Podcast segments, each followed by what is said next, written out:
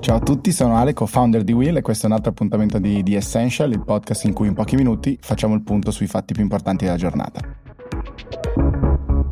Oggi partiamo dal Lussemburgo, dove la Corte di giustizia europea ha definito le restrizioni imposte dall'Ungheria al finanziamento delle ONG da parte di soggetti stabiliti al di fuori del paese non conformi al diritto dell'Unione Europea.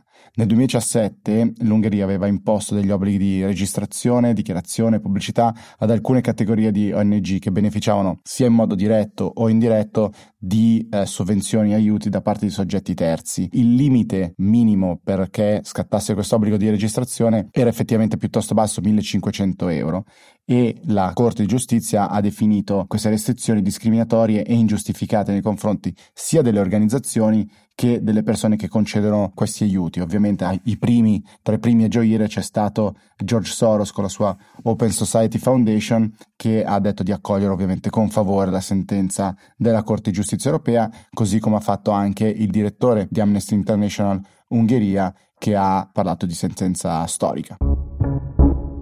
Il secondo tema in realtà ne abbiamo già parlato nei giorni scorsi dell'escalation di tensione fra Cina e India. Ci sono 3.400 km di confine conteso fra i due paesi sono emersi negli ultimi giorni dei dettagli davvero particolari di quello che è successo eh, nei giorni scorsi. Come eh, ricorderete, più di 20 soldati indiani sono stati uccisi, infatti altrettanti o insomma un numero eh, anche di soldati cinesi sono stati uccisi, ma non ci sono fonti confermate da Pechino. I due paesi negli ultimi anni hanno aumentato moltissimo le loro connessioni economiche e di business. Tantissime super app cinesi infatti hanno una grande esposizione e penetrazione del mercato indiano e questo aveva favorito eh, un contenimento dell'escalation della tensione. Quello che è successo nella notte di lunedì invece è davvero molto particolare anche perché i due eserciti si confrontano eh, ufficialmente disarmati e, e infatti eh, le morti e lo, gli scontri si sono realizzati poi con armi improvvisate, mazze chiodate, scontro direttamente fisico fra i due eserciti. Nel mentre molti analisti e osservatori insistono sull'opportunità che si è creata quindi per gli Stati Uniti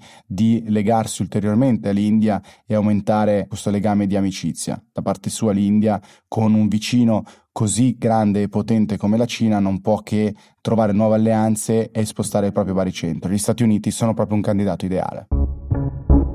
Infine Trump e il suo rapporto ambivalente con i giganti del web. Da una parte Facebook che cambia posizione dopo aver mantenuto i contenuti di Trump che inneggiavano all'odio che Twitter aveva invece cancellato. Questa volta Facebook decide di cancellare alcuni post, in particolare pubblicati da Team Trump, che è il comitato elettorale del presidente, che aveva pubblicato un testo eh, definendo pericolosi estremisti di sinistra che distruggono le città e aveva aggiunto un'immagine con un eh, triangolo rosso rovesciato, il simbolo che si dava nei campi di concentramento nazisti ai prigionieri politici. Dall'altra parte, però, Trump con la sua amministrazione fa anche un favore ai giganti del web, prendendo carta e penna e scrivendo alle capitali europee, tra cui Roma, che erano state le più avanti, le pioniere. In un certo senso nella discussione sul tema della web tax, dicendo che assolutamente non si possono prendere decisioni unilaterali su un tema così complesso e di fatto abbandona ogni tipo di negoziazione, minacciando anche possibili ritorsioni con dazi commerciali sui paesi che dovessero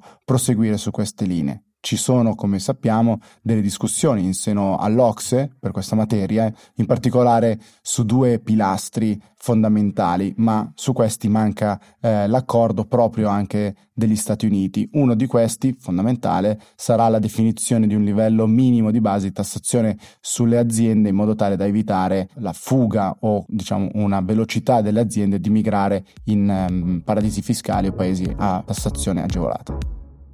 Finisce qui anche questo episodio di The Essential, grazie mille per aver ascoltato e come sempre se volete commentare, scriverci, darci suggerimenti potete usare la nostra pagina Facebook o Instagram.